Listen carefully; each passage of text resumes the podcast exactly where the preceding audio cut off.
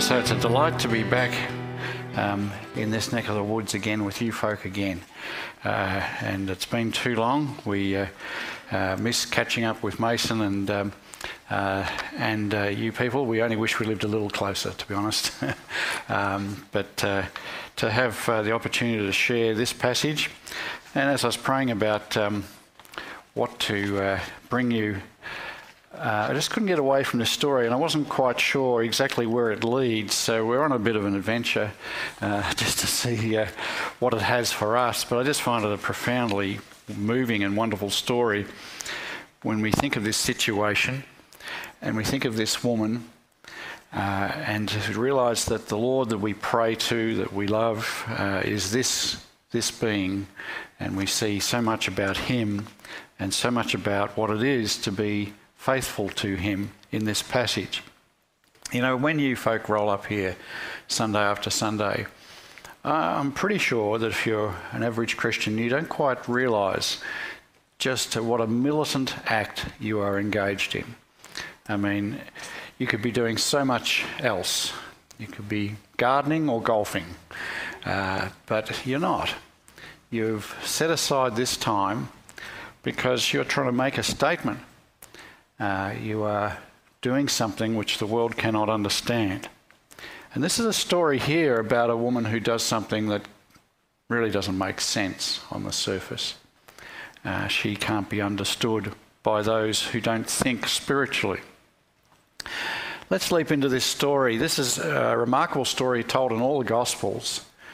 And that's remarkable. So, you know, it's, it's not a story you'd think that is important um, you know, it could have been left out without great damage to the overall scheme, but it must be important if all the gospel writers uh, include this story.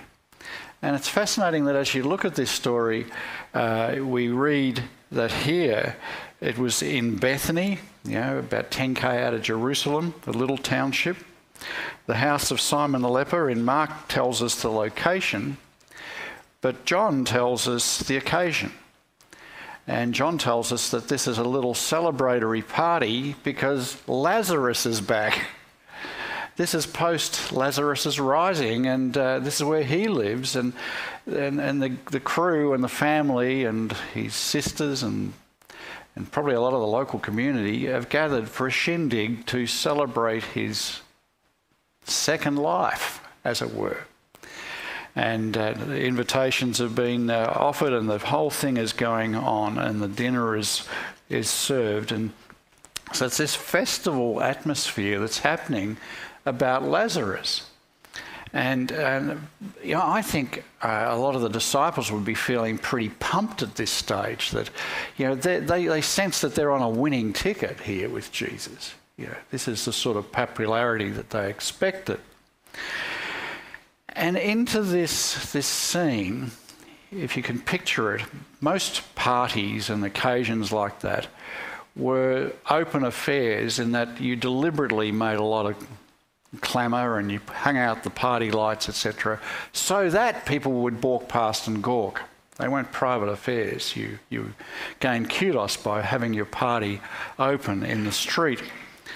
And in the midst of this, a person enters the house not just to gawk, but this unmissable figure. She would have stood out like a sore thumb because all the partygoers would have been reclining, leaning on an elbow or on a stool with these low tables, and, and the only people that were moving around the room would have been those serving the next course. But into this room, this unmissable figure steps in and spots Jesus and moves up behind him with this long alabaster vial. And she snaps the neck of that vial and starts pouring it on Jesus' head, an unmissable gesture.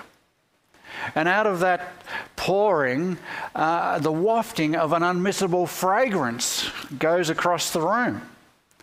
And everyone knows that this isn't just aftershave, this is nard. This is embalming perfume, which is incredibly expensive. It's imported from places like India and Persia. And this woman has just walked up behind Jesus in the middle of a party and poured it on his head and then got terribly embarrassed and, and it's gone everywhere. And, and she's got down and she's tried to clean his feet with it, with her own hair, according to John. So you can imagine the stunning impact that would have had on this occasion. And the muttering goes around the room, and, and the boys pile onto her and they start getting a bit abusive. You know, doesn't she realise what an incredible waste? They think it's an unambiguous, stupid act from a stupid woman who doesn't appreciate the value of things. That's how she's interpreted. This stuff is, is so important. You've got to understand that this is coming up to Passover. And Passover was the time where people got a little bit generous. It's sort of like our Good Friday appeal, where you know you, your children's hospital and you, you, you, reach deep and you reluctantly pull out a fiver and you give it to the guy with a tin and what have you. It's that sort of that's the sort of culture they're in, and this is the time of year to think of others, not to be wasting such an expensive resource as a vial of nard just pouring it on a guy's head. It's wasted on Jesus. That's what they're thinking. This is a time for cultural generosity, not anti cultural stupidity. Into this, Jesus interrupts and he leaps to her defense. And he says, You guys don't understand a thing. She has actually done a good service. It could be good worship that he's saying. She's done something good here. I mean, you guys are thinking about the poor, and there's always a time to care for the poor. I mean, he's having a dig at their hypocrisy. They don't care two hoots about the poor. It's just the time of year to be generous, you know. He, he is saying you've always got that time, but she understands the moment. She understands that this is a unique time, a special time. It's not just the ordinary time. Poor are in ordinary time, but this is a moment in salvation history, and she appreciates that. It's a special time. In fact, Jesus says her theology is so good that whenever the gospel is preached, this story, it's getting past the editor. The Spirit of God who writes his book will want this story recorded. This is an illustration of the gospel itself, he's saying. She's got it right, you've got it wrong. I reckon you could have heard a pin drop at that moment. And this obscene gesture is suddenly canonized as the epitome of godliness. Well, let's just, uh, I don't know, you, me, my wife and I, I've got to confess, we're a little bit uh, addicted to the SBS on demand Nordic noir series when they come up. And you'll know if you watch these sort of things, the typical plot line is that uh, you, you, you launch into the you launch into the plot, you get people a little addicted, then you say, five years earlier, and you go back. We're going to go back just a couple of hours here because you don't understand the whole picture unless you understand it from her perspective. So, this is the woman's side, the woman's story. Let's look at it from her perspective. I mean, this night comes around, and it's night time, the time of partying, and she can hear a cacophony, a festive atmosphere, the laughter and the singing and the musicians up the laneways and through this little town of Bethany. These, these noises are bouncing off the walls of the laneways and filtering down to her house. She can see the glow on the horizon. She's not invited. She's not part of that, but it gets her thinking. And she knows. Maybe she's actually heard John the Baptist. He preached around these parts, and he was massive. And it was John the Baptist that had pointed out that this Jesus, this messianic figure, was the Lamb of God that takes away the sin of the world. Maybe that's in her mind. But she certainly heard of the signs that Jesus has done that marks him out as the God of the Old Testament. He recapitulates the very actions of God. And the epitome sign is Lazarus, and that's happened in their own midst. Everyone knows that Lazarus is alive. So not only is this guy the Lamb of God, he is the author of life. And she's starting to feel a sense of awe that in her little neighborhood, only a few meters away resides the creator of all things. And if she'd been any sort of social uh, citizen, she would have also heard the rumours that the high priests, the hoi polloi, are intent on destroying this one. And then she remembers we're heading to Passover, where a spotless lamb would be sacrificed for the nation. And she joins the dots. In her own thought world, she suddenly realizes that she hasn't got a moment to spare. She feels claimed by this knowledge and she thinks, How can I respond to him? What can I offer?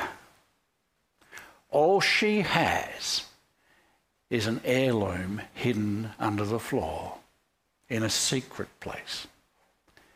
This heirloom would have been passed down generationally.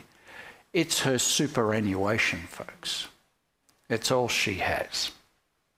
She pushes away the table. She rolls back the carpet. She goes to her secret place. She pulls out the vial. With the vial in hand and a heart and a mouth, she gate crashes this party as one uninvited. She spots the man and she goes up behind him and she loses the lot. What she is doing here is so profound. It's so astonishing. There's two aspects of this. You see, she is doing something just like the Old Testament prophets. It's like a prophetic action. She's going up behind Jesus, she's breaking the vial, she is anointing him. Who did you anoint? You anoint a king. She's doing an audacious prophetic act like a prophet would in the Old Testament. She's anointing her king. But at the same time, she's anointing him with burial fluid. She gets it. And she is saying the most profound sermon without words. And it strikes a chord in the heart of the Saviour. She's saying,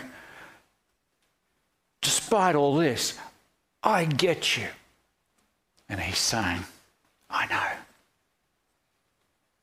I receive your worship. She has a level of gratitude that outweighs her embarrassment as being a social misfit. And she does this because her love of Jesus matters more. It's astonishing that effectively what is happening here is the Lord is endorsing her as a prophet of the gospel. And she effectively is tripping the switch that rolls out the rolling stock of the passion. It starts here. So God is turning towards the cross and the cross is going to be his son's coronation. That's the paradox of the gospel. We have to hold these two things in tension. That the way God wants to be honoured is to be the rotten sin bearer for the nation, to be buried as the ultimate coronation. It demands a burning question needs to be answered. It demands a resolution, this story. As I read this story, I, I think in Mark's gospel particularly, how come this nameless nobody gets it? The gospel, the tension, the paradox of the gospel. How come she gets it? But the disciples who have traveled for years with Jesus, and in the last period of his ministry, three times in Mark records that Jesus points out from Caesarea Philippi up to this point that he is going to go to the cross, he's going to be rejected by the best in town, and he's going to be spat upon and scourged and die. And each time he says it, you know what they say? They can't understand it, so they don't hear it. What they can't process, they dispense. Now, I've got to ask why is it that these people, they're sitting there in this night, seeing Lazarus in front of them, seeing Jerusalem in front of them, they're joining the dots in a different way. They're saying, we could take this guy out on the hustings. We'll make Galilee great again. We're going to march on the capital. We have the invincible argument. This is our day in the sun. We're going to turn things upside down. That's what they're thinking. How come they're so wrong? They're wrong because of their theological method. Oh, they love Jesus. They've got their little Jesus jigsaw piece. But they want to ram that piece, whether it fits or not, into the puzzle gap in their own story narrative. A narrative of them getting justice, their way, of their idea of the good life. And they're going to ram Jesus in even if he doesn't fit. And isn't it a fascinating picture that probably the most honest of the disciples in this room that night, if you read on in verse 10, is Judas? Because he gets it. And he understands what Jesus is saying. And he has no place for a dead Jesus. He has no burial in his theology. He has no atonement in his theology. He only has victory, victory, victory his victory, of his story.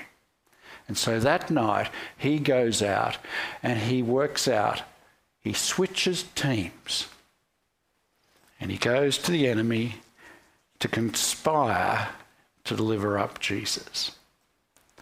That's an astonishingly powerful moment, isn't it?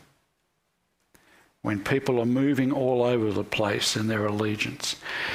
But, folks, my concern is to ask myself, who am I most like? Am I most like the disciples or am I most like this nameless woman? How good and legitimate is my theological picture of the gospel? Why am I in this? Why do I roll up to church? Why do I worship? Why do I give to Christian mission? Why do I do all those things? Why, why, why? It could be that I'm actually a pagan with just a bit of a Christian lemonade. Oh, I like my little jigsaw piece, Jesus. But the revolution that makes a Christian is when we don't just have him fit our picture, but we say to him, You take the whole box. We hand over all the pieces and we say, rearrange my life according to your frame, your intention, according to the destination of history. You know, recently I, uh, well, it's not that recently, um, I used to play with a Christian tennis team years ago at church team. And there was a particular woman in this team, and a lot of the other people in her team she envied. It was not a heinous envy, just a little Christian one. And she, uh, she envied the fact that uh, these uh, ladies, particularly in the ladies uh, part of the, uh, the tournament, uh, they all they lived in Malvern. How dare they? she, uh, she only lived in Chadstone. And for years, she was trying to work out how she could raise the capital and get her husband to work harder and grow more wool and uh, so that she could move to Malvern where all the lovely people left. Now, yeah, she liked Jesus on the side. She played for a Christian team, but really, her real narrative was I will be fulfilled when I pay rates to the city of Malvern. and then, astonishingly, she couldn't afford to live in Malvern, but astonishingly, she found a granny flat up a, an axe handle block at the back of another house and they bought it. They moved out of quite an interesting, you know, nice street and a, a mid-century modern home in Chadstone into this axe handle, and then she could go and play tennis with her fellow Malvern ladies. And that was feeling really good up until Jeff Kennett came along and rearranged the boundaries and made Chadstone part of Malvern. you see, when when the revolution doesn't happen, we end up belittling ourselves with idols that are unworthy of us. We become lesser people. We all dance to a particular tune. We all have a life story that we want to be meaningful. But you cannot get a life story that's more meaningful than one that Jesus orchestrates. You cannot get a life story that is more wonderful than one that Jesus appreciates. And that's what is happening here. Folks, that revolution has to occur. We don't just do our Christianity here on Sunday, then get back to paganism on Monday. Every decision we make, every passion we have, we hand it over to him. As, as that globetrotter from Tarsus puts it in Romans 12:1, Paul says, I appeal to you, brothers and sisters, by the mercies of God, because of God's great mercy, to offer your bodies as a living sacrifice, which is holy, purely acceptable uh, to him. It's your reasonable service, he's saying. It's your logical service, is the Greek word. It's only reasonable. You see, if the God who is infinite, who is the author of life, who is became the Lamb of God, so that we might be reconciled to Him, so we might have a future in a world where there will be no evil. He wants you to live in that world. That's what we celebrated here this morning. If He goes to that length to bring you into that wonder, how can we be possessed by the ideas of the good life that this society offers? chicken feed compared with what he offers. You know, the wonderful thing about this story is that she was compelled, when she understood the gospel, to make a memorial of him. She went along that night to memorialize him, even if no one else understood the action. But what she got is she was memorialized by him. She was put into the eternal book in every gospel. He appreciated that gesture. Every time in your life where you have a fork in the road, where you have a decision to make, where you have discretionary spending, Every time you say, Jesus, this one's for you, he doesn't throw that back in your face. It goes down in the record. It gets recorded because it's deeply appreciated. That's what a Christian really is. She's the illustration. Let's pray. Our Father and our God, I would pray this morning that you would bless these people that have assembled here today in the name of the Lamb of God Jesus Christ, to honour you with our time, our efforts, all those things that we do, we do for you. We want to say, this is not a waste, but you are worthy. Thank you for these moments, Lord. We pray that you would appreciate them. And this week, in the quietness of our solitude, you would speak to us about creative ways that our very passions might be turned into worship for you. In Jesus' name we pray. Amen.